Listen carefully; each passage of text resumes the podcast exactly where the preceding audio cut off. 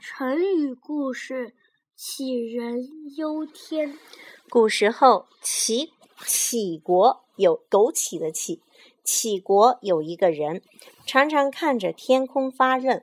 有一天，他忽然想到，白云飘得那么高，天空比白云还要高嘞。万一有个闪失，天空掉下来了，那可怎么办才好？从那以后，他吃饭吃不香，睡觉也睡不香，站着不是，坐着也不是，人不知不觉就消瘦了许多。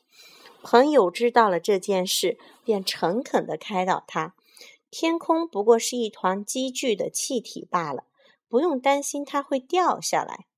杞国人一听，更担心了：那太阳、月亮和星星岂不是要掉下来了吗？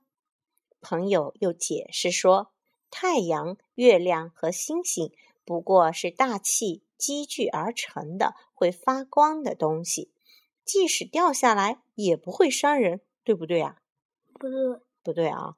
那人脸上这才泛出了一丝笑意。不过他很快又被另一个揪心的问题缠住了：“是什么呢？天不会掉下来。”即使天掉下来也不会砸伤人，但是如果大地陷下去了，那该如何是好呢？